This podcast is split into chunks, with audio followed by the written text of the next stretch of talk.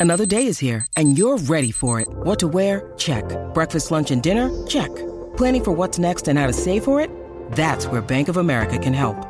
For your financial to-dos, Bank of America has experts ready to help get you closer to your goals. Get started at one of our local financial centers or 24-7 in our mobile banking app. Find a location near you at bankofamerica.com slash talk to us. What would you like the power to do? Mobile banking requires downloading the app and is only available for select devices. Message and data rates may apply. Bank of America and a member FDIC. Welcome to Story Smack.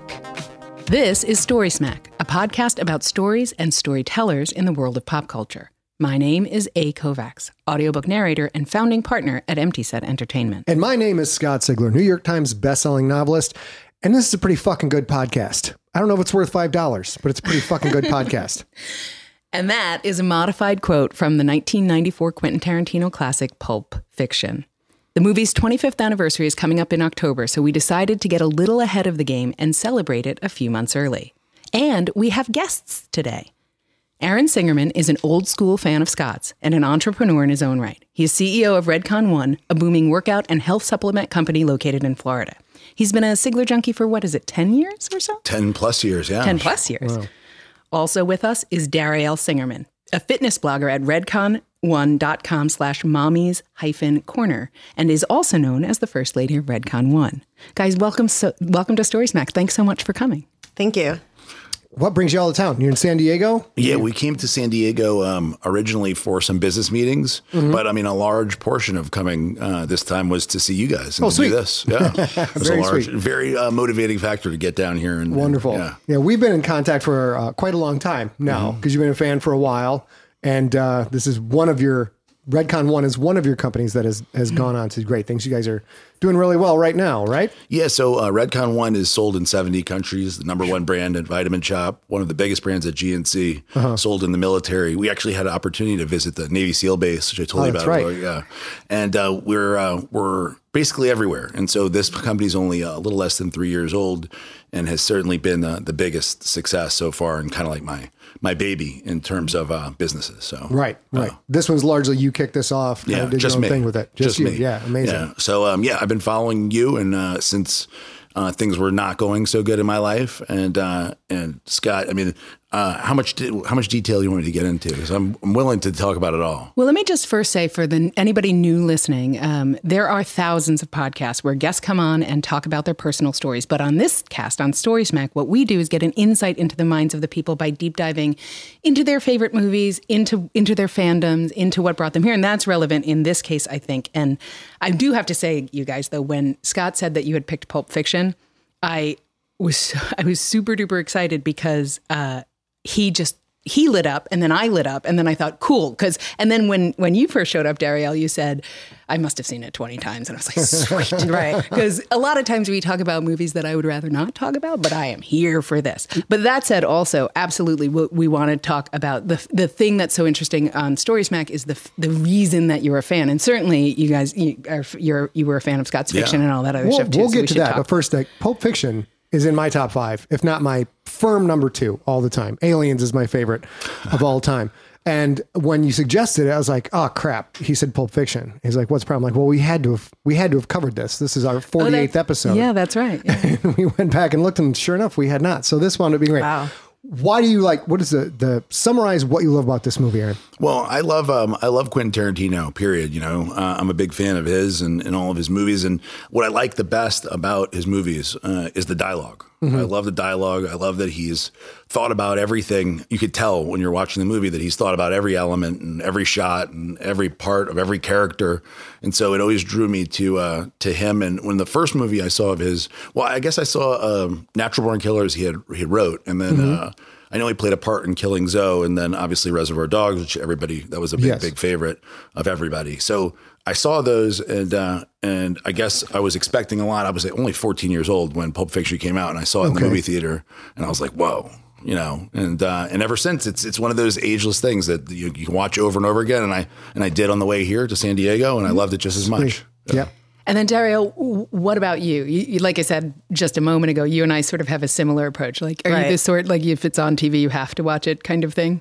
I I'm actually not as much of a movie movie or TV show buff as he is, and it's funny because he's seen probably every movie. he makes he makes fun of me because I'm just have not kept up. But so Pulp Fiction actually is probably my favorite movie or top. Awesome, yeah. And so when he picked Pulp, Pulp Fiction, I'm like, oh, that's awesome. That's like something I can actually agree on, considering he's seen everything. So I I just love all the kind of intertwining stories within the story. Yeah. I just think it's so awesome how it shows how everything kind of connects, and I think it speaks a lot about just Yeah. you know life in general, how things. One of the things I loved about Pulp Fiction, and I do want to talk a minute before we deep dive into the movie. I want to t- talk about us, but um, I I love that particular thing that it's very sort of Robert Altman esque. Quentin Tarantino kind of brought back that multiple storylines that right at the last minute dovetail together so well, Right. and I think that's such a beautiful part of that. But maybe before we deep dive into this, maybe talk a little bit. You had mentioned you've been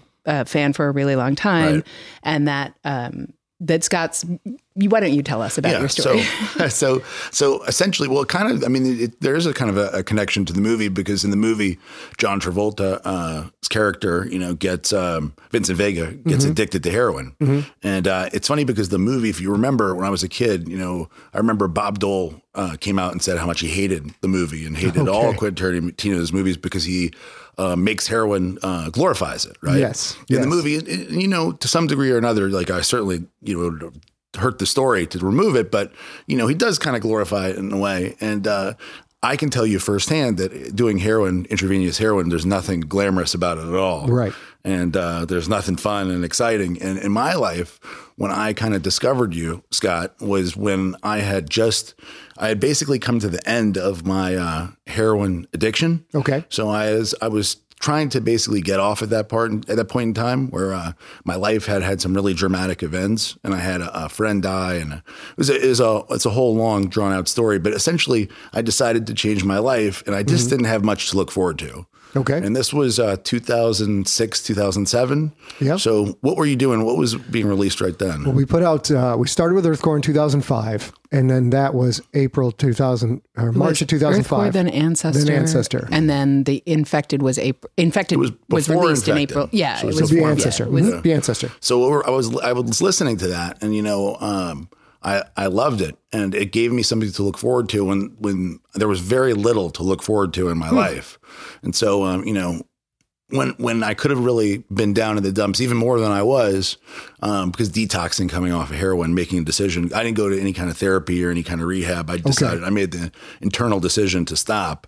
And um, yeah, I had a really uh, po- like crystallizing moment when my friend died, and I was there when he overdosed and witnessed him Oh, die. wow, And yeah. I had a girlfriend that I was dating at the time who was um, insistent on me moving his body and was like punching me and screaming, and he was dead on the couch. Holy cats. And um, something right out of Pulp Fiction. Sounds like a scene out of the movie. Yeah, so she was hitting me and telling me move his body, and you know, it, unfortunately, you know, part of death is you know he had you know his bowels had less. So th- this, there was a lot going Crazy. on, Yeah. a lot of sensory stuff happening, and uh, and I had like a moment of epiphany where I said, you know, either I'm going to be like my friend here, or some or or prison or something. I just knew something bad was coming for me, and so I literally ran out of her apartment. Went back uh, to my apartment and uh, locked the door. She came over, knocked on the door, everything, and I literally did not uh, ever see her again.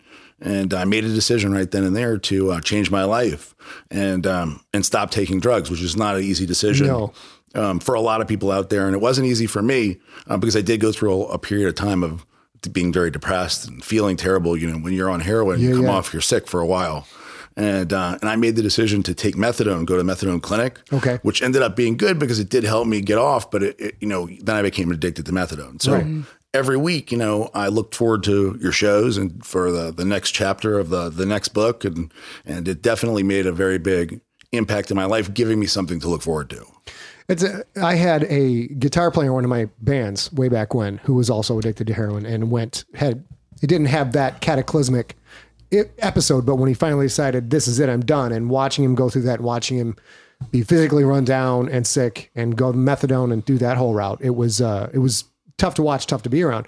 But it's it's really interesting that that a little bit of entertainment can can keep you not keep you going, but it's it's one little thing to look forward to, and it's weird on this One cast- little non-harmful thing to one non one positive Yeah, yeah, yeah. thing and we try in this podcast and our the culture and all the books I write in our social media space, we tr- really try and focus on being positive, bring a little bit of positivity to the internet, and trying to not get caught in the dumps of everything that goes on. But you hear stories like that, and uh, as a creator, it's t- it's totally fucking overwhelming. You're like, because Yeah. I've had we've had you know uh, fan meetups where there have been 15 people there, and then there's been one person in the back of the room you don't know as part of the group, then just comes up at the end and just says something along those lines. This was happening, and being able to listen to your stuff every week. So uh, it's very cool to have been even a small part of that, and uh, I, it's it it is a testament to the power of storytelling, though. You 100%. a little thing like that, and it can make a difference. It definitely did. The best way to put it was that when you know when when everything seemed bleak, giving me something to look forward to, and another week of thinking about it or listening to the show again, it that is a big benefit because it, it gives you some positivity where you could see you know only mm-hmm. darkness. At mm-hmm. least there's some light at the end of the tunnel because a lot of people don't have anything to look forward to, and I certainly couldn't see. You know where I would have gotten where I'm at now. Oh, sure, uh, sure. You know, three beautiful kids, beautiful mm-hmm. wife, and a very successful life by any by any stretch of the imagination.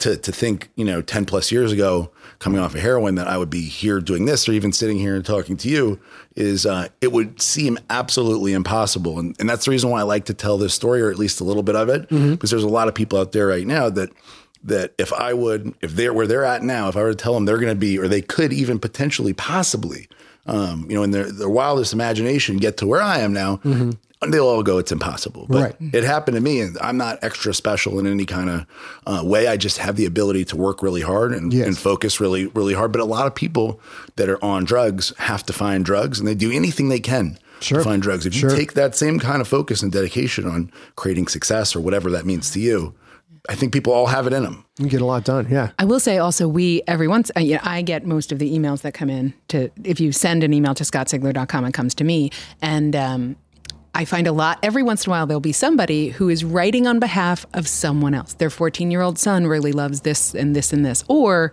they're older and, um, then uh, we we have uh, somebody who's like, ah, I really really like this, except.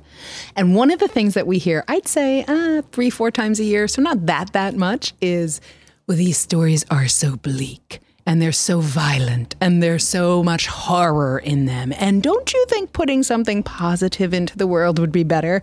And every time I laugh because I'm like, this is an escape that you can't get any other way. And this is a thing that I think, you know, especially with his books, The Rookie, which which are um, young adult and about football 700 years in the future in space. Um, we get a lot of emails where people say like, I don't like sports at all, and I particularly don't like football, but at least now I can talk to my father-in-law on Thanksgiving Day. And it's the same thing, but in reverse. Like you can, if it engages you and it takes you out of your life, even if your life is fantastic, but especially if your life is not fantastic and it gets you a little bit of solace from that so you can focus on something else, like you're saying, it doesn't really matter that it's very violent or horrible or whatever. And it seems like you were having a very, very difficult time in your life and this was not.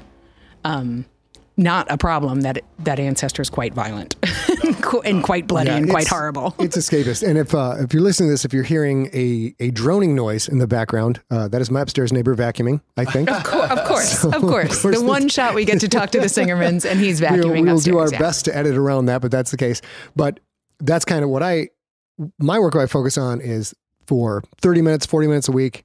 If I do my job correctly, if I work hard enough at it, put in the wrench time, I can take a person out of their life just for that little bit of time. And sometimes that's just enough to let people kind of re- hit the reset button, turn the router on, turn the router off, turn it back on again. Mm-hmm. Well, it works out pretty, that- it works for a lot of people. Yeah, and and I uh, before today, and now I probably will also tell this story. but before today, when I would communicate with these people who were concerned about, like, are you sure this is the right kind of fiction to be telling?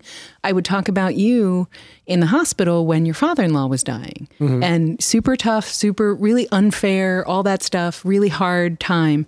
And you would go to the lobby and put on your headphones and plug in your computer and work because it was something that gave you solace. And you were writing at the time the end of Contagious, so hugely horrible. you know, you, the fiction of it, like like it's a Forgot terrible, yeah, it's a terrible scene to be happening to anybody.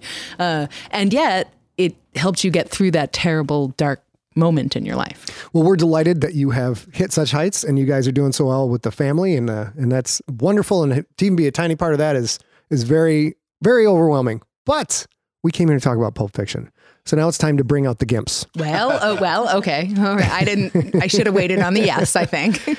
I don't. It, we we debated whether we took we jump into the film and then talk about the cast, or talk about the cast and jump into the film. And it's the, the two are inseparable in this particular one. So we're going to do Fair.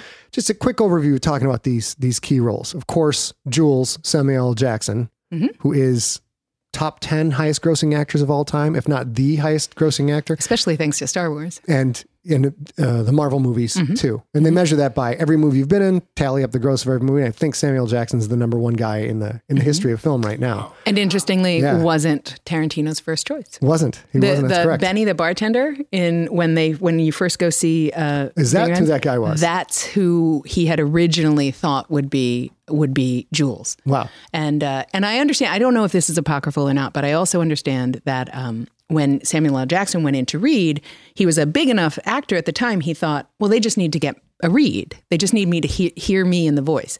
They he didn't think he was auditioning, Hmm. so he was really underwhelming. And they were like, uh, I don't. I mean, are you sure?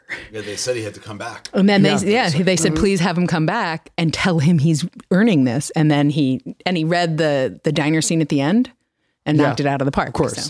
Of course, legendary. And then uh, Vincent John Travolta in a which really reboosted his career, Mm-hmm. kind of because he was a Saturday Night Fever guy and hadn't done a whole lot of big things. Is that coming true? up the movie? Yeah, Didn't they do Michael sometime around there? Is that after? He only got one hundred and fifty thousand dollars for his role, so so pretty pretty low. Yeah, they they spent uh, five million of the eight million dollars of the budget. By the way, I, I studied all this stuff. So I just happened to know. So five million dollars of the budget of the eight million was for uh, salaries, and he only got one hundred and fifty grand. Wow, that's amazing. He obviously, I mean, in his career, he must have been at a pretty low point to get one hundred fifty grand. For right? sure. Yeah, for sure. and uh, Marcellus Wallace, Ving Rhames, which is I think the biggest role, the most famous iconic role Ving Rhames ever had. He's amazing in it. And it's my understanding, and tell me if you have read any or studied up on this either. It's my understanding that um, Marcellus Wallace really changed the trajectory of Ving Rhames' career and made him go from like character parts and smaller parts and thug parts to Mission Impossible and things like big, big roles like that. I this was a jumping off point as opposed to a, you know, like John Travolta sort of coming back on the upswing or Bruce Willis, same sort of this thing launched coming him. up. Yeah, this launch him. Uh, Uma Thurman is Mia Wallace. Was this her first big role?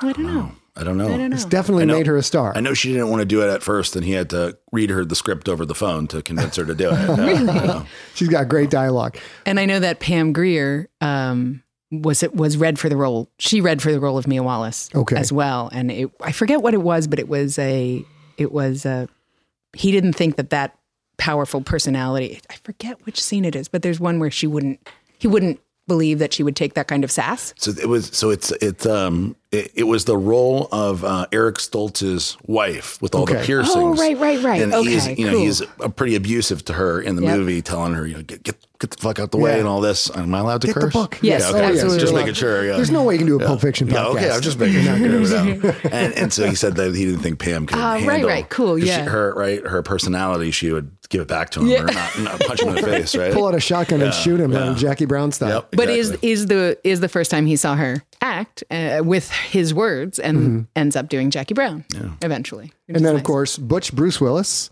We were talking about this before the podcast. He was already a big star, but was coming off a couple of big flops, hmm. and uh, this re-cemented him as as an established leading man. Mm-hmm. Harvey Keitel, Christopher Walken in a scenery chewing role, and of course, the man Quentin Tar- Tarantino himself. Mm-hmm. There's also a jumping in. zillion other like there's a cameo by Steve Buscemi. There's a um, Alexis Arquette before her Griffin. transition. Kathy Kathy, Griffin, Griffin. yep. Um, uh, uh, Julia Sweeney is uh, is on the street in the car accident scene. Um, there's one other. Oh, uh, uh, Frank Whaley, who eventually goes on to a sort of a mid-list career, uh, is the kid who they come after when they break down the door. There's a handful of really, which is pursuant to your eight five million dollars worth of salary. Yeah. they got spent it, yeah. totally had to get scale, and like Frank Whaley was brand new, and you know I get it, but also Patri- or Roxanne Arquette, Roxana Arquette, Yeah. she probably made a pittance too. Yeah, very little, very little had a dialogue. All right, so now the way we work this is we kind of we just kind of roll through the movie, talk about some iconic scenes, and then after come up with things you may know about Pulp Fiction, but other people might not know about Pulp Fiction. true, true. Do the study. One thing that's really interesting: as soon as this movie kicks off, it's a five minute cold open mm-hmm. and no credits, no nothing, and we get a five minute scene that initially doesn't appear to involve anything to do with the rest of the movie until you get much much farther into the movie. Well, it certainly doesn't ha- have anything to do with what you sort of see from the movie poster. It's right at the beginning, but just what you see from the movie poster or what you at that point know about Quentin Tarantino. It's like, oh, this is a lovey-dovey. Are they like? You, sort of get that they're a little on the fringe of society, I think, Yeah. but you don't think that they're about to rob the. Oh, I should say, as I always forget to say, spoiler alert, if you haven't seen this 25 year old movie that you should Incredibly have seen at least 15 times, this is your fair warning that we're going to spoil But it. right out of the gates, we get this five minute scene, and I know many people have talked about this because I've looked it up, but in the, it didn't really hit me until I don't know, it's like the 70th time I watched a movie. I don't know. there is there a plot to Pulp Fiction, or is it just character sketches? Do you guys think there is an actual plot? So go ahead, kind of Ben. read up on the theory of Well, I mean, so it's it, there's a few people like people's different opinions, right? So there's an opinion that that the movie is about uh, coincidence and respect. People because a lot of the events, people are either like um, when you're talking about um, uh, Marcellus Wallace, right? A lot of the things are around respecting him or not respecting him, the foot massage, or you know, there's a long list of, of things. And then obviously you could say it's about coincidence because it's all everything is kind of happening, and then there's a reaction to every opposite, you know. And then uh, and then the other the other people are saying you know that it's just strictly pulp, you know, it's just pulp full stories, fiction, yeah. It's just Yeah.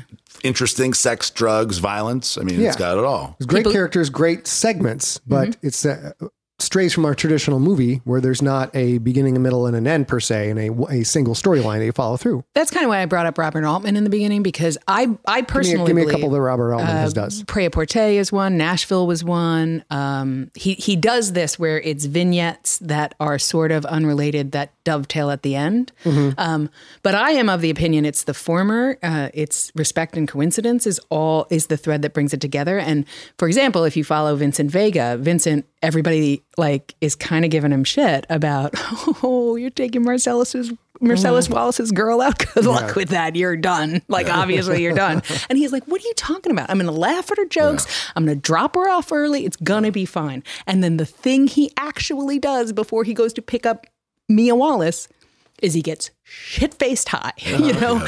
And that is not respectful. That's not respectful of her or of Marcellus. Okay. Had he not done that, had he not stopped at Lance's house, she wouldn't OD. Yeah, it's true. She And if she wouldn't picked up OD, the yeah, heroin, there's all of that stuff because she thought it was coke and she snorted it, right? So, I, I, it's a lot of things like that and that I think mean the story. And and I, I have actually not uh, either heard or have forgotten the idea that it's all just pulp. But I love that. But I, I think it's smarter than that. I think it's a little smarter it's than that. part of the swagger of this kid making his second movie ever. And granted, the first one was Reservoir Dogs, which if you haven't seen it, go get it. It's uh, it's sensational.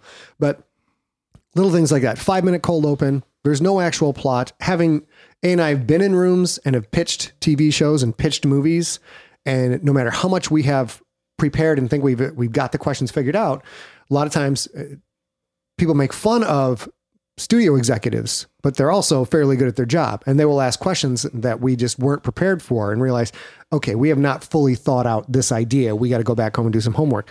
To think about Quentin Tarantino pitching this movie, it's almost like a Seinfeld episode. Yeah, there's there's no plot. There's not going to be any background music. We're going to do a five minute cold open, uh, and then we're going to do two straight minutes of credits, just text and nothing else. Like all of the swagger that goes into this. and I wonder if, oh, go ahead. No, I, there has to be more thought and intention put into everything because the way everything kind of comes back together. Sure. So there has to be some lesson or message being sent through each, you know, mm-hmm. storyline. I think that I, I makes agree. it- Yeah, I would never say there's no plot. I would Yeah. say there's no contiguous plot. There's different little stories. Yeah, because if you if I ask you to tell me what Pulp Fiction is about, you can tell me something. It's about Mia Yeah, Wallace 100%. married to like no mm-hmm. matter what. It's about Marcellus Wallace learning that he can respect be, be respected in several ways. It's a handful of things, but it's not nothing. right? And then they splits it up and names them, so it's three real stories. You know, you got the the the Vincent Vega story, you got the Marcellus Wallace, and then uh, the the portion with the fighting. You know, the, Yep, uh, the Butch's watch. part, yeah, Yep. the watch. Like it really, wa- that's what it's called. I think uh,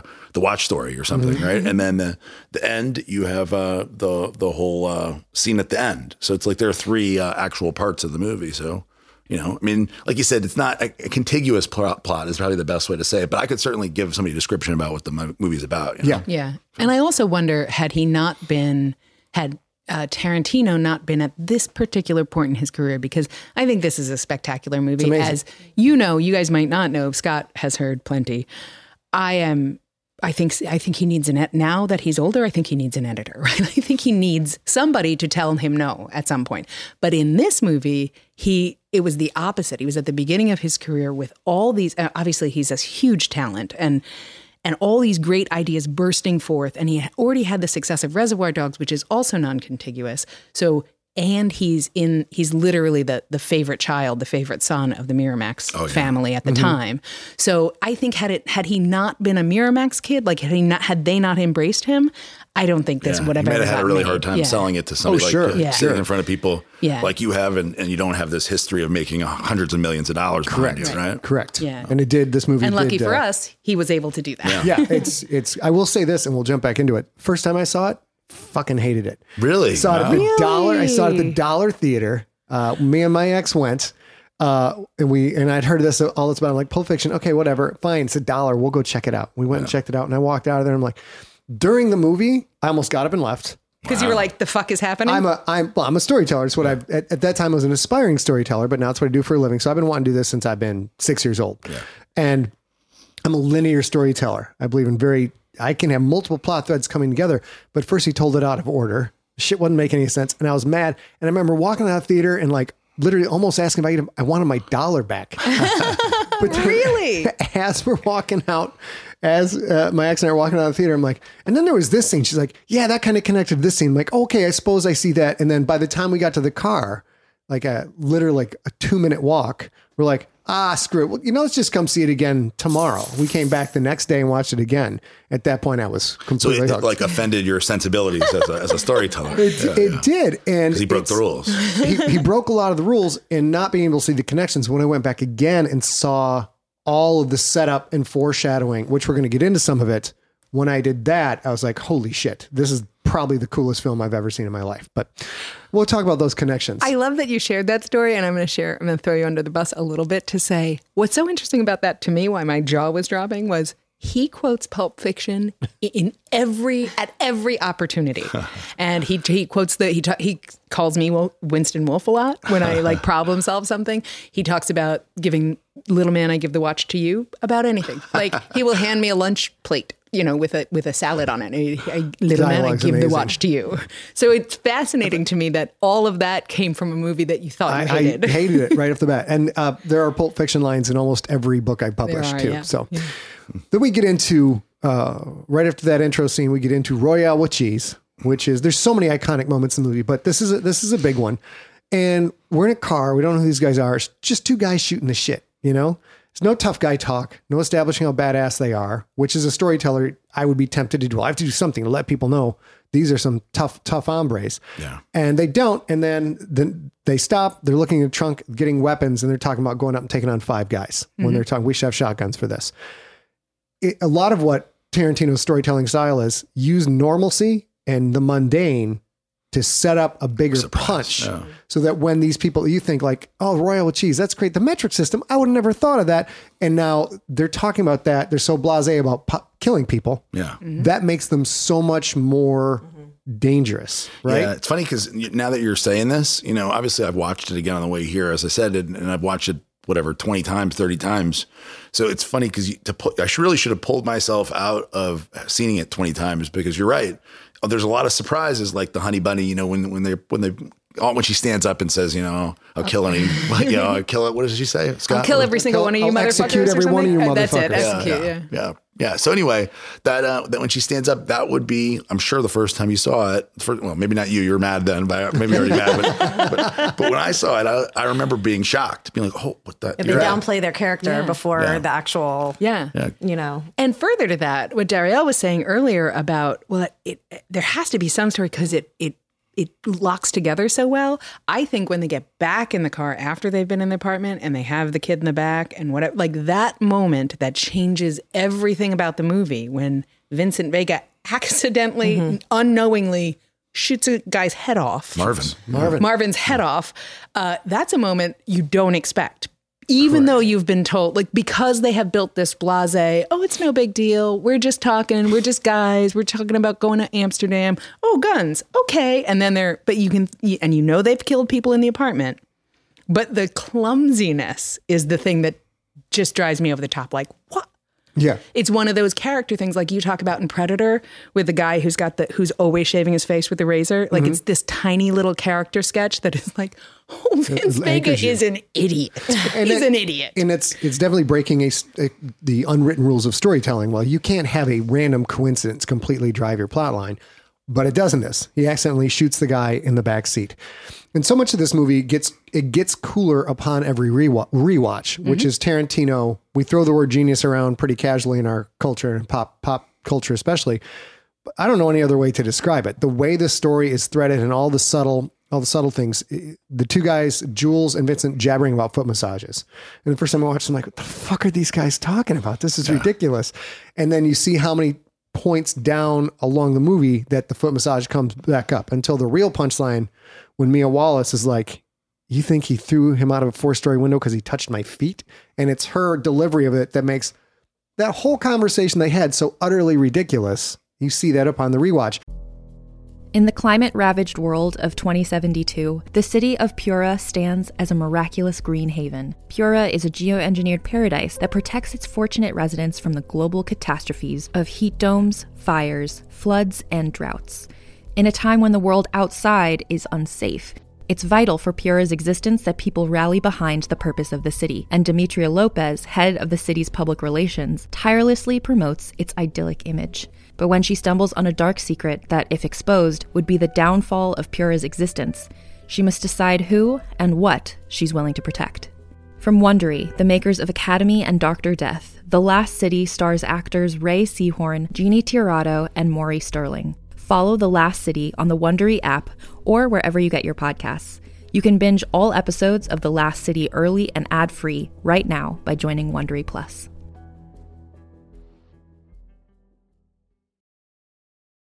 Greetings, adventurers. Today we're excited to introduce you to a new story Dark Dice, a horror podcast that blurs the line between actual play and audio drama, where the story is determined by the roll of the dice. Six adventurers embark on a journey into the ruinous domain of the Nameless God. They will never be the same again. One of the players is not what they seem after a doppelganger, a creature that can assume the form and voice of whatever it kills, infiltrates the team. As the players are picked off and replaced one at a time, can they figure out who the monster is before it's too late? Can you? Here's a quick example of what our show sounds like. The uh, shambler with the jar of liquid inside of him. Soren Arkwright let loose an arrow that cracked the glass, passing through the spine of the creature. The shambler still managed to maintain its forward momentum, but stumbled as it eagerly tried to bite and swipe at Soren, landing near his feet. As Jeff Goldblum has now joined our cast, Dark Dice is available however you listen to podcasts. Now, the first time you guys watched it, you loved it right out of the gate. Mm-hmm, did you love it right out of the gate? Yeah, Yeah? yeah, It definitely made an impression on me. Yeah. And I did love it, when you rewatched it? Were you was there new discovery for it, or you oh, just kind of like you every time you watch it, it's There's something still different? there's Yeah. new discovery this last time. Even how we just talking about the foot massage, how Vincent Vega takes a step towards Jules, you know, pauses, take a step towards him, and says, "Would you massage a guy's foot?" And he, get fuck you, always get the fuck out of here or something. You know? the fuck out of my face. Yeah, yeah. And we get through that scene. Uh, the and the, there's a royale with cheese. The callback, big Kahuna burger, and then the of course the the thing that Samuel Jackson will forever be remembered for the Ezekiel twenty five seventeen speech, which the dialogue is fucking irrelevant. I, I there's a lot of great lines in that, but it doesn't matter. He could have been talking about a bread recipe. Yeah.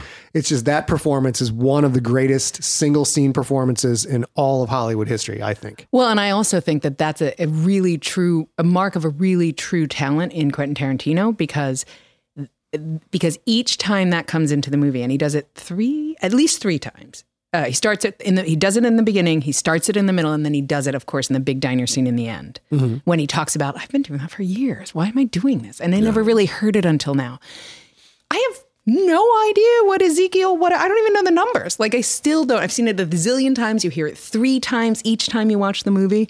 Couldn't give you a single line. Unlike Snoop Dogg, I walk through the valley like A lot of people know that Bible verse thanks to Snoop Dogg. Mm-hmm. None of us know that because we're not listening to the words. We're watching the Yeah. act. We're watching it unfold. blank, you, you kind of blank out watching it. It's just Yeah. awesome.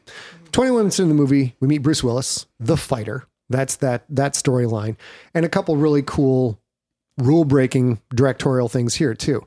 We get when we first meet Bruce Willis, we get one and a half minutes of fixed camera, which is an eternity in the movie.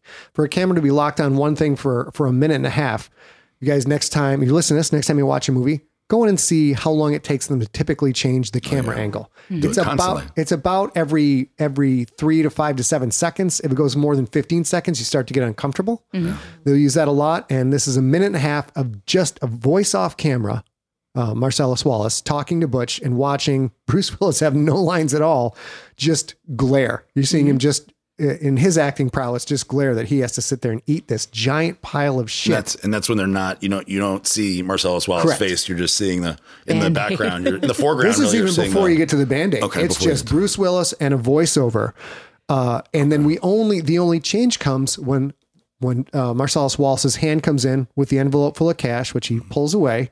You know, uh, and so we're talking about to over two minutes of a camera just fixed on Bruce Willis. That goes back to the swagger of Quentin Tarantino, like trying to get that done. If Oh, you're it's not so the much critical bigger than darling, that too. tell me. It's there's no foley work. There's no. It's not. There's no crinkling when he hands the envelope. So it's all just what you see. And no camera pan or no truck camera pan, no, movement. truck, no movement, no bed music, no background music. Because a lot of times, like Hitchcock did that quite a lot, where he it was a single take or a single scene, or the camera didn't move, but everybody moved in it. But there was a ton of storytelling, for lack of a better phrase, that's not quite right, with the surging music or the slamming of doors or the fight off off camera. And you don't hear any of that. You don't hear the bartender clicking a thousand bottles or cleaning the bar. You don't hear any of that. You just hear the So you're, soliloquy. so you're telling me because I don't know about the movie business at all. It would be hard to sell that. Oh Like, my if god! If you're like It'd this, be- we're gonna they're gonna It'd be ludicrous. There's there's a formula to movies and television, and the general rule of thumb is to break that formula, you have to make that formula a couple of times, and you have to prove yourself. Okay, I wrote this screenplay and this screenplay, and these both made a profit margin of fifty percent. Everybody got their money back, and then some. Then you get more creative control because everybody wants to bet on the winner until you have a failure, and then it kind of start over again. Right. But to to come in and do something like that, that is so um, the antithesis of what accepted movie make what what the executives do is they're like here's what people want to see. You know we need to have the love story. We need to have the triangle. We need our young ingenue. We need our guy. The guy's got to be five to ten years old like it, there's all, so much formula when you watch a lot of movies and what goes on. And then somebody come in and break the formula is is really effing rare. And for someone that young with only one movie under his belt and i'd written things but one big movie under his belt to be able to do that this goes into hey, you, do you know about this his relationship with the Weinsteins? Did they just discover him and, and tap him or something? You know, I don't quite remember because I, I, I always get it. I'll just say out loud, I always get it confused with Troy Duffy, who made uh, Boondock Saints. Okay, Boon, and and the apocryphal story of, of Troy Duffy is that one of the Weinsteins went into the bar where he was bartending and was like, "I understand you have this. I read this. I would like to buy this from you." And he was like, "Cool. I need two million dollars in this bar." And I think I'm not sure which Weinstein it was. I think it was Harvey, and he was like, eh, "I'll give you one million in this bar." And this is like a kid literally bartending, right? I have no idea if that's true, but I get these two things mixed up all the time. So honestly, I don't know how Tarantino got uh, to Miramax, but I do know that he they they bet a huge amount of their bank on him, and he was the sort of the art, uh, auteur, um, risky, gritty. They recognized were gonna be they, they felt he was a good horse, Right. bet And on. like Kevin Smith, they also did the same thing to Kevin Yeah. Smith when they could, but Kevin Smith was the lighthearted, funny. uh, They were different things. His so they first were like movie, Clerks, couldn't have cost much money to no, make. not very much you at all. thirty-seven thousand dollars. Thirty-seven. Yeah, but it, so- it, it kind of breaks down like this. People write a script, or a director comes in with a script, working on it with a screenwriter, or writing it himself or herself, and like it's a tight ninety pages. They've got a vision. They know everything's going to go, and then then you get notes. So somebody from that wants to buy from the studio, like, we like your idea, Aaron, but here's some notes from our intern, or here's some notes from me. We want you to see if you can work any of these things into it. So then you have to make a decision as a creator. Well, no, I'm going to stick to this. And like, okay, cool. I hope you sell it to somebody else. That won't work for us because they want to hit those key marketing points. You know, again, the ingenue people this age following this plot line. So you go back and you modify it and you try and modify it for sale, which we've done. I've rewritten some screenplays five times and wound up not getting a sale. Um, because they usually wind up being a muddled mess. But it's then you sell the screenplay, then the movie starts going to pre-production, and more people get involved. You know, the the director of photography gets involved, and there are always studio executives coming in. You know what? We I like I like A, but we're gonna go we're gonna go with this person that we're grooming. We think she's a better bet because we also have her in this movie a lot of connections. The plot line gets watered down. Scenes like Quentin Tarantino got away with with Bruce Willis. I think a lot of people write those scenes, but studios come in and say, we can't, you, you're not going to hold the camera. People are going to walk out. This won't work. So it, Also, if you're too strong and you're like, no, then they may just say, okay, never mind. See which later. happens, Yeah, for which sure. happens a lot. And that's a tough choice for the movie executives. Do I want to bet on this couple who wrote this screenplay and let them roll, let them do their own thing, not having a massive amount of success or experience? Or do we want to bring our 80 years of institutional knowledge to come in and say, this is what you need to do to modify it? So the fact that he got away with that That's cool. was So it- impressive. Was there because I was what year did it come out? Because I was young. You were a baby. Uh, that was 94. I was I was 14. like you were. seven. so uh, was there um, criticism over these People love things the with, movie. or was it an immediate hit? I don't know. You looked up the critical reviews. Was it a big hit right out of the gate? It got, I know it got great reviews, and I know that uh, John Travolta got uh, nominated for Academy Award. You know, so I mean, I think I, I don't think so. remember. Didn't I grow- think uh, grow on everyone. um, There Uma no- Thurman did as well. I almost said Mia Wallace. She got a Best Supporting Actress nod too. She didn't win. Yeah, so um, I, I don't remember exactly, but I, I remember that the reviews were were almost all positive. Mm-hmm. You know, I think Siskel and Ebert gave it two thumbs up. You know, there was no Rotten Tomatoes. There was then, no yeah. Rotten Tomatoes or anything, but uh, yeah, it was. Uh, it, I think it, it did very well uh, in the reviews initially. Yeah, And talking about Tarantino getting to do his own vision, that rolls into what we talked about earlier. 30 minutes in, we get to the big heroin scene. And you talked about this that people were upset about the glorification of drugs. And yeah, it's fucking John Travolta. And it's, you know, he's all looking good and clean. He's the he's the dashing rogue. And you get to see that side of things. But then this is something we get into in our in our world and in the stories I write. You know, people like okay, well, you're you're being too violent towards women in this scene. And I'm like, I just had 18 guys get slaughtered in the chapter before this scene. What mm-hmm. is why aren't you looking at that? And in Pulp Fiction, it comes into, yeah, it sort of glorifies that, but then you see what Mia, Mia Wallace goes through. GODs, yeah. GODs, you watch all of the horrible things that happen to these people. And that's not part of the conversation. That it's also showing the a potential The dark bad side. stuff, yeah. Sure. I mean, and that's why it takes, you know, two and a half hours to tell this story is because it is complex. But I think that's one of the most interesting things about the glorification uh, criticism, which I get, because Vincent Vega does just fine. You know, he's cool, he's chilled out. I think they didn't like that showing the, the needle in the vein For sure. where And, they and actually the show it. pretty you know. sexy. And he looks this- like he's oh having a yeah, good time. and that know? whole like close up is really sexy. Yeah. Like it's it's they got the beautiful motion of the the blood coming back up into the needle, and it's a weird thing to say it that way, but it is pretty to look at. That's a you know it's a pretty. It's that same thing with those little art pieces that water flows back and forth. It's sort of weirdly soothing, but I do think that there is nothing at all pretty about Mia Wallace's OD. Like she, there is mm-hmm. if for such a beautiful woman and such a, a, a curated actress that she is today, especially mm-hmm. like holy cats, that was ugly. Yeah. Yes. Mm-hmm. Interestingly, here's something I, I learned that I wouldn't have known. Most people won't know is that they, you know, the scene where he he stabs her in the heart, right? Where John Travolta or Vincent Vega stabs her in the heart. They actually record it backwards. So they put the needle in and then he pulls it out really fast. Oh. Oh, cool. Um, because uh, I guess uh, you know, imagining slamming into her like that probably wouldn't be, dangerous. wouldn't be good. So uh, they actually do it in reverse, which I thought was neat. That Yeah. is neat, That's and I wonder if um, now I have to go back and see that part. Yeah, me too. I feel like everything in reverse. Hey, in anybody background. listening at home, if you want to pause right here, call that up on YouTube. That's what I would do if I was listening at home. okay. But I will say that that is interesting because I, I am currently dealing with a shoulder injury and I keep screwing up because it's in my dominant arm. And you just are, so- I'm 47. I'm used to doing like mm. everything. And they'll be like, ooh. and that I, I keep learning. I'm in PT and I keep, she keeps saying, like, you can't leave your hand on a hot stove. You can't, even if you want to. You can do it accidentally, but you cannot force yourself to leave your hand there. That's what's happening. And I wonder if that was happening to John Travolta, where he couldn't bear the idea of slamming, slamming. down into her sternum. So it's like, yeah, and that would look like a pulled punch. You know, he couldn't do it. And usually the, a bunch of the threads come together first of all, this is like the best date ever. Like they they don't want to admit it's a I date. I mean, I would have gone to Jack Rabbit Slim in a heartbeat. in a heartbeat. there, which does, did not exist, by the way. They built that in a soundstage, but these two people are clearly attracted to each other. They're clearly in sync with each other. Uh, and it's very interesting to watch the loyalty trouble of, of Vincent Vega in this.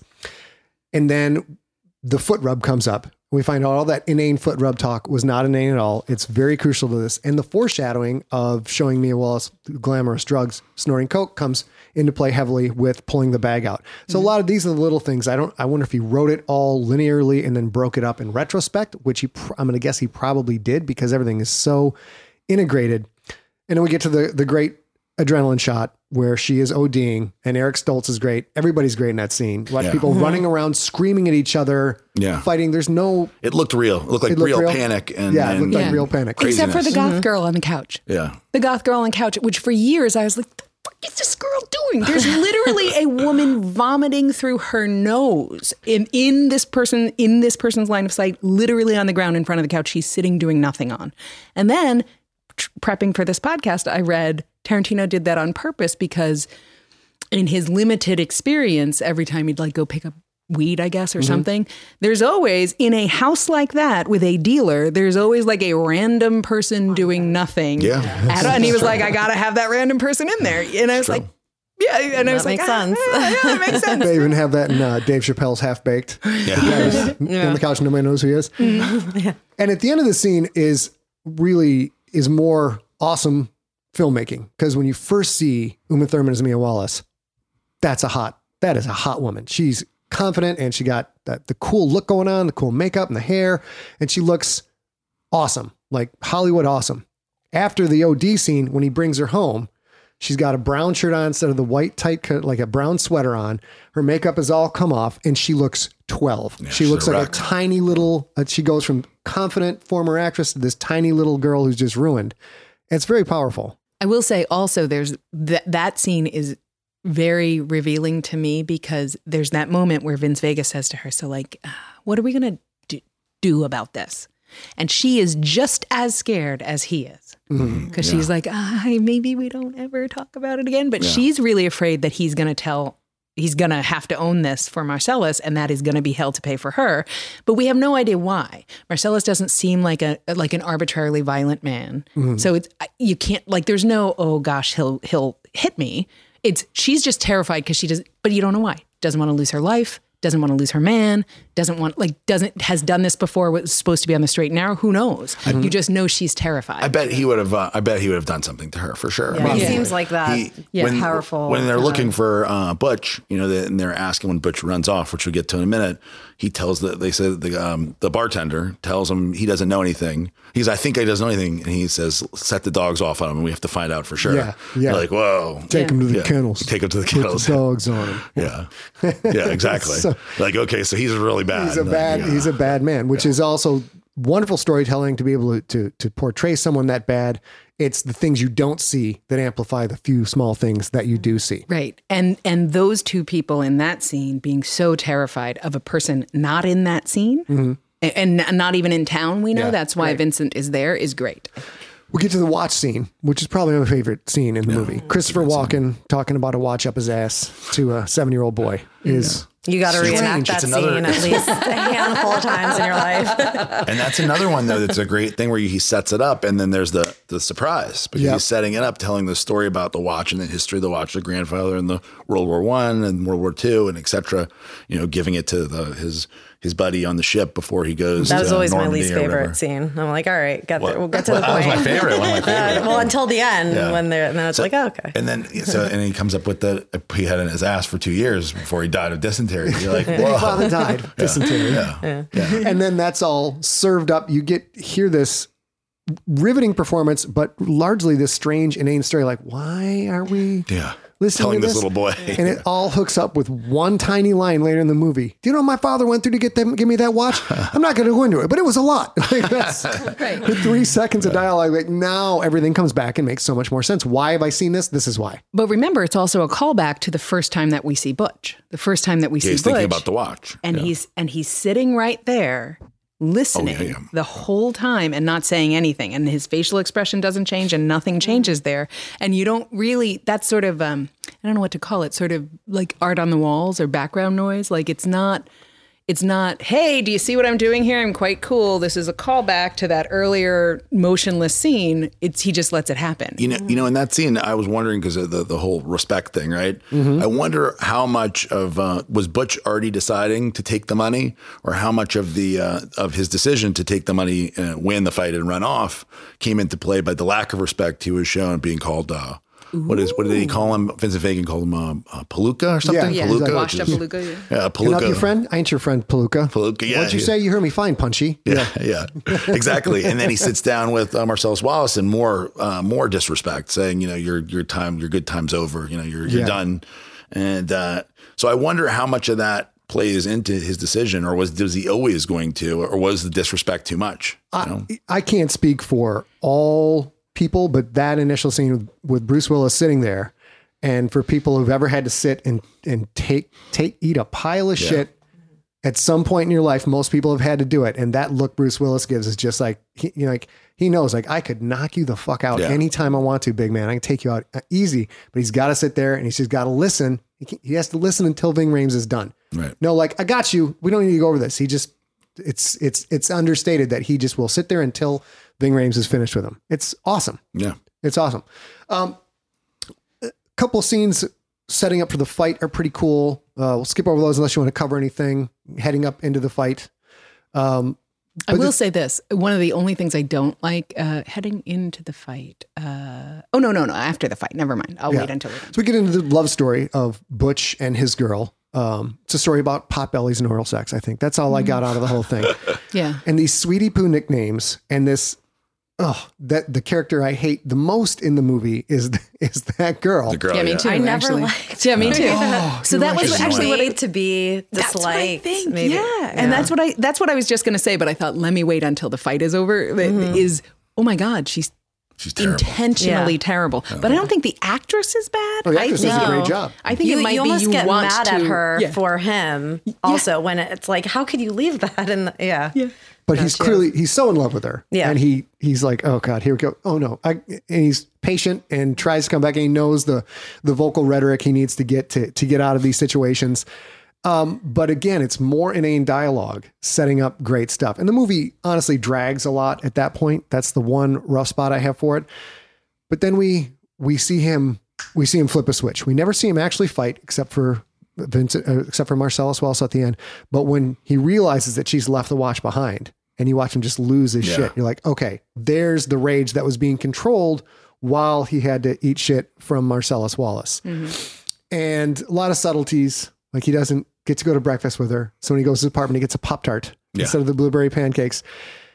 And another rule breaking scene, you watch uh, the camera follow Bruce Willis to his apartment for kind of over a minute. And there's no music, there's no back, there's very little background noise. You just track him. It's almost a precursor to the found footage movies that took over when um, Blair Witch Project kicked in. So, really, really interesting approach to it. And we get to watch then run over Marcellus Wallace and the whole Gimp scene and Zed and that batshit. Like we've already known, we're watching this. We know this is a batshit crazy movie. And then we get into that whole batshit crazy stuff in the pawn shop. And it's just, it's awesome. I have to stop you because I wanted to say one thing about him shooting Vincent Vega. When Okay. he shot Vincent Vega, I uh, that was a part that I got sad for because I was like, damn. Yeah, you love I Vincent. Vega. Yeah, I was bummed when he shot him. I was like, damn, he's I- definitely dead too. I, Yeah, yes, for definitely. sure. Yeah. I thought about that from my own work for that scene this time around because once you create a character that you love so much as a writer, and then if you got to kill him like in that same book, whew, that's really, really hard to do. Yeah, But I'm sure. Tarantino didn't didn't give a crap.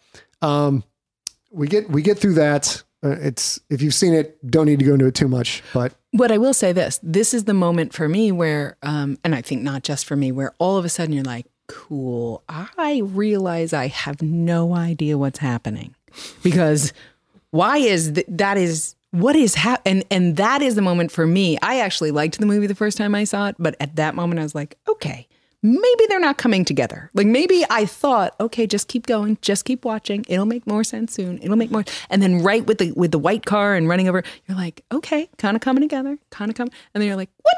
Just takes a left turn. Takes a left turn. Is that a man in vinyl? What is happening? Why did they let that man in vinyl out of a box? Like all that stuff. And then I'm like, I'm no longer in. And then it totally comes together. And it goes back to loyalty, which is a weird thing. Everybody's loyal to Marcellus Wallace in this movie, mm-hmm. including Bruce Willis at the end. Bruce Willis escapes the rape dungeon and could walk away from a man who wants him dead, who wants his family dead, who's going to hunt him to the end of, ends of the earth. If he goes to Indochina, somebody will pop out of a bowl of rice to shoot him because of Marcellus Wallace. And he he goes back. He goes back to rescue Marcellus I Wallace. think I think that that uh, that it was too horrible what was happening to him. You know what I mean? I think that you know I think obviously Butch's character has uh, more compassion than than you would think because he's he's obviously seen what's what's going on and knows what's happening to him, and I think that he can't leave and just say screw it you know let this guy get raped and killed Yeah. certainly raped and killed and there's an interesting scene that i in researching it a little bit that i would never have picked up on let's see if you know what i'm if you like if you recognize this Okay. so there's a sign for uh, Killian's Red, Killian's Red beer on the wall as Bruce is walking out. It's a sign, and the letters are only lit up is Kill and then Ed, right? And he picks up Zed's key to leave and has a big Z on it. And he looks at the key, the Z, and he looks up at the sign only for a moment. And with the Z, it says Kill Zed. And that's, That's when he turns awesome. around to, to check out the weapons. Do you think that was intentional? It has to be, Has right? to be. It has Has to be. A Quentin. Tarantino has to be. Like I never saw that in the movie, but when I was watching all these videos uh, today and yesterday on uh, YouTube about the hidden meanings of, Okay. uh, I'm like, whoa, because how could that be a coincidence? Yeah, coincidence? that can't be. Yeah. You know, that's the reason why like some of the interesting, more interesting fan theories sound believable because you're like, this guy obviously thought about all this in, in mm-hmm. great detail. Like, how do you get a sign and turn off the letters and have him, you know, because who's going to really pick up on that? Yeah, it was, and it's it a was set. quick. Everything's controlled. It's a set. They're thinking through everything they pretty much see, right? Uh, not necessarily. I mean, a lot of sets are found, and especially a set that's out. This is outside, so unless that No, entire that's inside. thing. So that that was in the bar where he walks towards the exit of the bar and, see. he finds the, the keys. Oh, okay, and okay. then they're yeah. right there. oh, I see. Oh, yeah, Killian's yeah. I Red, do remember because He I, gets t- the I Z key. distinctly remember the Z. Yeah, the Z. Um, Big silver Z. but for the yeah, yeah, yeah. for the chopper. Um, but I, uh, I do think though that it had to, that had to be a choice. And Yeah. Really, that's awesome. character- I love the- that. I just character learned had to- something. All right. One question I've been waiting for through this whole thing. It's eight o'clock in the morning. They shoot Marvin. They're at Quentin Tarantino's house. They have to call the wolf. And they Yeah. call the wolf. And the wolf is at a black tie party at eight o'clock in the morning. Formal dress black tie party. Yeah, What the fuck with that? That's unusual. yeah. That's the weirdest part of it. Not like 11. It's a late formal brunch. It's 8 o'clock in the fucking morning, and these are gangsters and thugs. What's going on? Yeah, we didn't get an explanation of that. I didn't Yeah. see it in any of the things. They never, nobody ever, like any of the videos, nobody ever said like this is what he was at. You know? and you have to figure they wanted, they wanted Winston Wolfe in a tux. yeah, like to be in Apparently. this terrible, terrible like cleanup situation, completely cool under pressure, beautiful car. it's Acura NSX. I fell in love with that car. I, I think I know what it is. This is a movie about drugs. They are still up. That that makes sense. They've been Could up from the night before, but they're so refined. Yeah. They're still walking. They look good. I don't look like I've been to a party where I've stayed up till eight o'clock in the morning. I didn't look like that. You know, it's funny. I had not. We've not talked about this before right now, but because I didn't know that uh, you had mentioned that. Why is it? Why are they all dressed up? But when I first saw that scene, and in fact, when we rewatched it a, a little bit ago, I thought I both times I was like, I think it might be. Is this? Are they setting Shiva?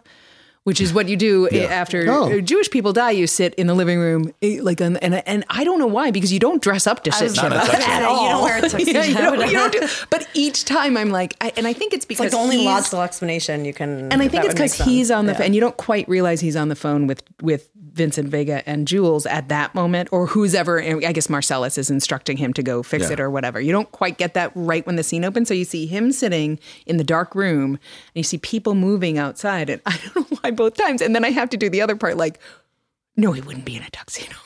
Like at all. Wolf is kind of could be a Jewish name, so you never, you never know. It could be that could be the answer. He They're has to just throw in some confusing Yeah. points so that that just throw you off and That's a have good no point. explanation. Yeah. which really screws you up when you when you first go back and try and piece together the order in your head, the order of the film. The fact that they're dressed up kind of threw me off. I didn't Yeah. really realize it was eight o'clock in the morning.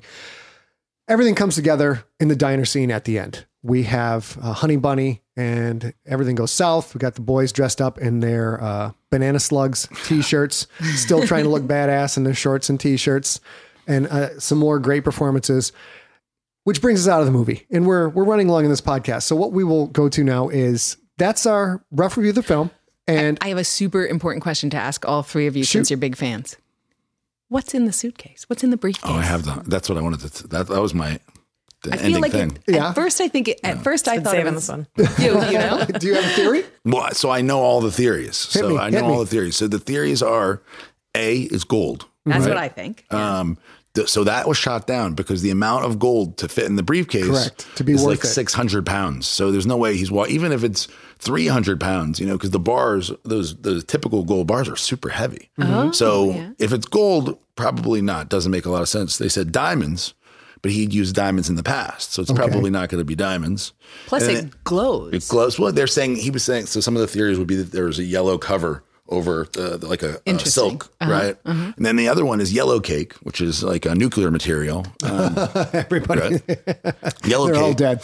Well, see, that's the thing about yellow cake. Yellow cake has a two billion do- two billion year half life, so it emits very little um, radiation, so it can be Okay. handled by a human, not But for it- a long period, but it could. does it glow? I don't think it glows. though. no, I don't know. that was a theory, and then Maybe it is also wrapped in yellow silk. There you go. Maybe, maybe yellow kick is yellow. I mean, you know. um, and then the uh, the final one, which is the one that sounds the least likely, but this seems to be the one that everybody believes is the right one. This is the the one that people are choosing to believe is that it's actually Marcellus Wallace's soul. That they are. th- This is the his soul in here, and so the theory goes is the band aid is because he made a deal with the devil, and Okay. that's how apparently in mythology or something they remove the devil removes the soul from the back of the head, right? So, which is something I hadn't heard either. I have not heard of that either. So the the soul is taken, and those four gentlemen, uh, Marvin being one of them, is demons that uh, that are that have been taken. You know, that are that took the soul and now transporting the soul. Okay. And when he opens the uh, the case, it's obviously six six six, right? And they these two guys, whether they know it or not, uh, Vincent Vega and uh, Jules.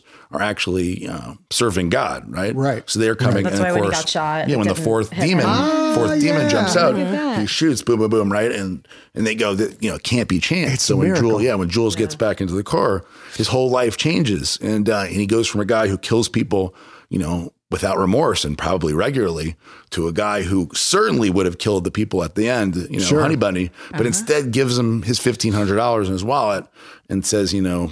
Good luck, you know, change your ways. Yeah. and so um, that is the essentially the, the theory that um, that- did you look? Does has Tarantino ever given any credence to this, or has he kept mum? so it, he said basically somebody people have asked him about like what is in there and he says whatever you want it to be Okay. he says that it was nothing special and that vincent vega cut his head shaving his head and he thought it was interesting that he had a band-aid and told him to leave it because it made it interesting so so I guess you know the, the choices are: Do you believe that it's all coincidence on this, and that he Right. had no plan, Right. and he just said, "Let's put a briefcase with the six six six and make it glow and not say anything," or like all the scene with the Z? Did he plan this all out, and is there something like this? Maybe it's maybe it's in Tarantino's will. When yeah. he dies, he's going to finally I reveal it. love this idea. it's interesting. super I cool. love this idea, and especially because, like, um, you know, Vincent and Jules could be Nephilim or something, right? Like they could be Earthbound angels or something. If you're buying into the theory, so They're dressed you all in know? the black and white Yeah. suits. That's what I'm saying. They're dressed in the. They also wear the worst wigs on the planet on purpose, Yeah. right? And then that was a choice that uh, Samuel L. Jackson made. He was supposed to have much a much bigger fro, Right, yeah. And he was like, "No, I think this will. This is more the character and more weird." Uh-huh. And Vincent Vega's hair is clearly the worst wig on the planet. So if they're, you know, archangels or Nephilim or something trying to fit in, Quentin Tarantino did do Michael before that too. So did he? Not, Yeah, not. Quentin Tarantino. you mean, uh, uh, John, Tra- I was going to say, I'm pretty sure Michael was John, not a John Travolta did. So he's recur- so reviewing the role. it's like um does do, do i think that that's really it I, it seems seems kind of far-fetched but then on the other hand it seems even more far-fetched that quentin tarantino has no idea what's in the briefcase and then it was like whatever it doesn't matter But he's such he's such an archer with negative space. Like we're gonna we're gonna not they have show a name this for this stuff. scott what's the name because i can't remember now The name for Uh, for MacGuffin. a, a, A plot MacGuffin? MacGuffin. Yeah, Yeah, a a MacGuffin. MacGuffin. Um, what is a MacGuffin? Because she does not going to. uh, a MacGuffin is it's it can be the gimme, right? no, the, a MacGuffin is is literally here. Watch this. While I nothing do all of happens. It means this. nothing. Okay. And this means nothing. It means nothing. Yes, Yeah. red herring is what you were talking red, about. a red herring. Yeah. But a MacGuffin is the kind of thing where I think some storytellers get to a point where they just want to fuck with people. Yeah. And they all remember the English classes where we had to sit there and listen like none of no, the blue curtains do not represent the proletar- proletariat. They are just blue curtains. And you get taught all this stuff. This is my personal personal take. Yeah, uh, the the blue curtains are just goddamn blue curtains. They don't mean anything. Can we get back to the story? But in English analysis, everything is symbolism. Right. So they make up some bullshit thing that clearly has no symbolism. Like, here you go, have at it. But that can't be true in the context of Pulp Fiction. It can't be. How come? Because Vincent and Jules know what's in that briefcase. And if it were And he goes, "Whoa!" He's like, right, "I right, He's like, and so they know it's something impressive, but then I don't know how it, what we your that- soul but looks like. Tarantino Right? could that's just he could say But what I'm saying is, I think Tarantino purposefully purposefully made it completely unknowable to the audience, It's like so the that end you of Sopranos. have to do that. Sopranos, they, it goes to black, and of Leave it to the imagination. Of course, he gets killed. That it makes sense. There, there are no. It, it doesn't make any sense any other way. But people are like, you know, Yeah. And when you end of the ask, story. when you ask him, when he was been asked, uh, the the author, um, was it? Uh, who's- uh, it's Chase. Chase, uh, yeah. Not David. Adam. Chase, no. Uh, da- uh, I can't- Anyway. it'll- yeah. Yeah, he, when he asks, he, he won't tell anybody. He doesn't say. He'll say whatever you want it to be. Yeah. But he has to know that, that Tony gets killed. He has to. probably. And I, me personally, I love, love, love The Sopranos, and I love that you brought it up because I always see these as sort of spiritually re- like it's the same vibe. Like this is violent, but it's part of our life. And if you've never really seen it before, so it doesn't make a ton of sense to you, good for you, lucky for you. You don't have to interact with this this organized crime level of whatever. Yeah. Keep going with your happy little life. Good luck with Instagram. You know, like that kind of thing. And so I think at the at the end of The Sopranos, me personally, I think we we are following um, Tony's life. And so when it goes to black, That's it. his life ends. That's- That's, that's what I think happens. Story's over. But you're right. There's a huge like, no, no, no, no, no. Could be this. Could be. There's still music. It went to black, but there's We're still like music. Tony's still alive now. He's just you know doing He's great. chilling. He's Yeah, chilling. sure. All right, Darielle, do you have any last thoughts on Pulp Fiction? Uh, no, I don't. This is here for Watched him. it, loved it. Su- supporting the spouse. Everything's good. exactly. AK, are you ready for things you may not know Oh, about Pulp Fiction? yeah, uh, yes, a couple, A couple, two, a couple. Sure. Run along. Uh, I'll make this fast. Aaron's probably researched these already. Film contains 265 F words. Even that hefty number isn't Tarantino's highest. 1992's Reservoir Dogs set it 269 times. Still, the film was the big F word winner of 1994, as no other film released that year even came close to that amount of profanity. Which is why there's so much of the F word in Infected, because it was I was heavily influenced by this stuff, and I'm like, Wow. ah, you can't have that much swearing in the book. I'm like, go fuck yourself. There's a lot of swearing in the book. The movie only cost 8.5 million to make, which Aaron pointed out, 5 million of that went to salaries. Uh, pulled in 9.3 million the first weekend of release and went on to gross well over 100 million. So big winner. Vincent Vega was originally written. The part of Vincent Vega was written for Um, Michael Madison. Michael Madsen. That is correct. He wrote it. Uh, Tarantino specifically wrote a number of roles for people he had chosen to be actors: Samuel Jackson, Harvey Keitel, Tim Roth, etc. But Michael Madsen couldn't do it because he had to pull out two weeks before the film. For Wyatt Earp. He had to be in Wyatt Earp. Could you imagine being Michael Madsen today? Not that Wyatt, Wyatt Earp wasn't fantastic. Right. Right. But- I, I liked Wyatt Earp. and it was a but smaller role. He didn't play a. He Yeah. played a brother, right? Yeah. He was Yeah, brother. he was already signed up though. There's nothing you can do in Yeah. those but- situations. yeah, for sure. But literally, no chance, no way, any day, any time would you think Wyatt Earp just as good as Pulp Fiction now? You could it have been could it have been his people, his agent, his manager, being like, "Listen, this Tarantino Yeah, kid, this be. is going to go off the fucking rails. Yeah. It's a tra- it's a train wreck. It was a one time. One time, yeah. Yeah. He smashed the first one. Will never happen again. oh yeah, I- that's but- an letting him go. thought. But I will say this: if if he was Vincent Vega, I don't know that the movie would have been as successful. I don't know Oh, I if it think would. he could have done a good think- job. I don't know. He's I so feel- good as Mr. Black. He was great at Mr. Mr. Black. I don't know. I loved. I loved him. So it's tough to. It's tough to imagine. It's hard to imagine what would happen. But Vincent Vega's preferred reading material that is a real book. The book he reads in a couple scenes. It's Peter O'Donnell's Modesty Blaise, a pulp fiction novel based on O'Donnell's 60s comic strip. I'm old enough to have seen Modesty Blaise uh, comic strips repeated here and there.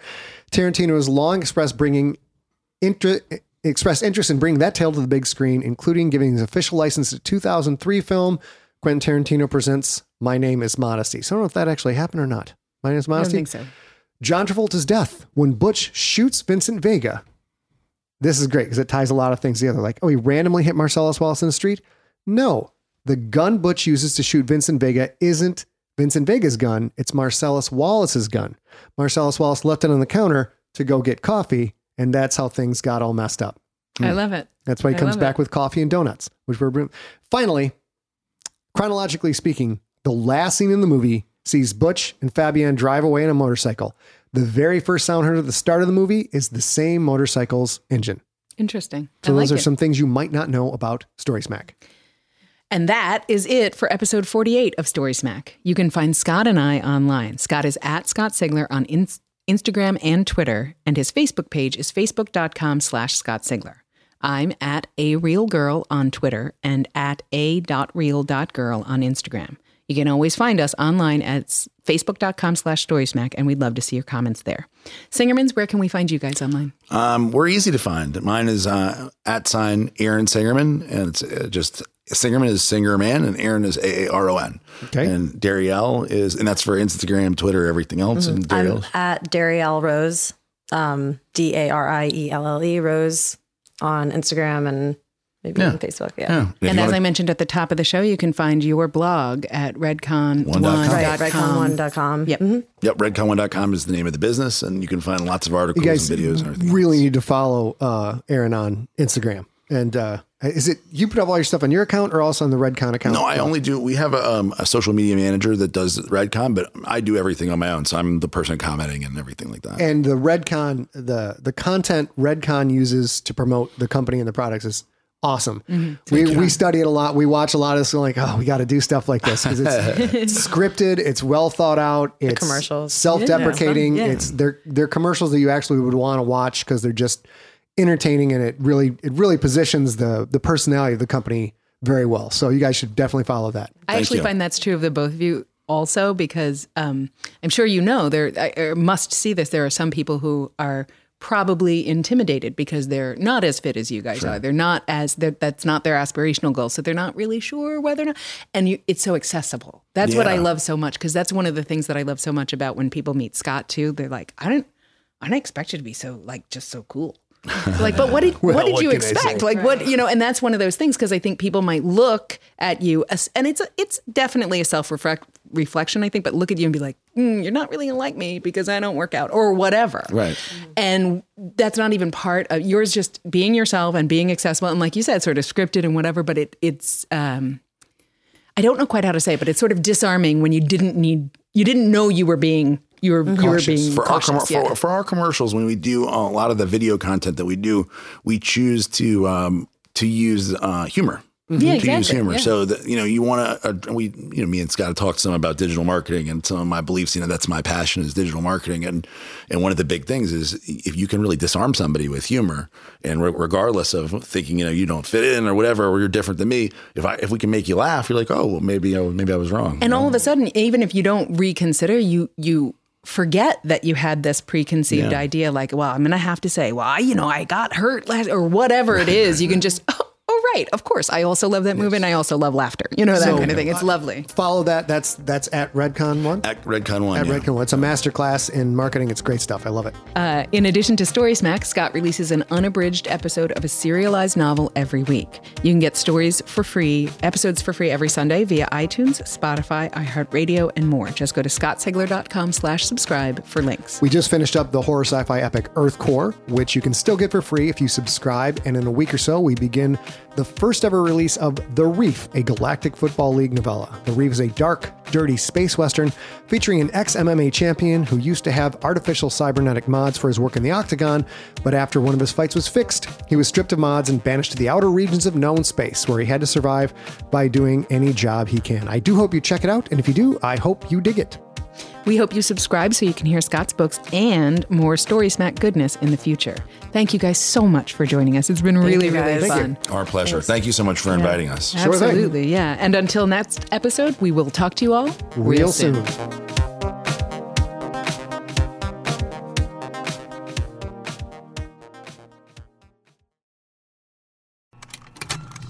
Contained herein are the heresies of Radolf Burntwine, erstwhile monk turned traveling medical investigator. Join me as I uncover the blasphemous truth of a plague ridden world that ours is not a loving God, and we are not its favored children. The Heresies of Radolf Buntwine, coming January 2nd, wherever podcasts are available.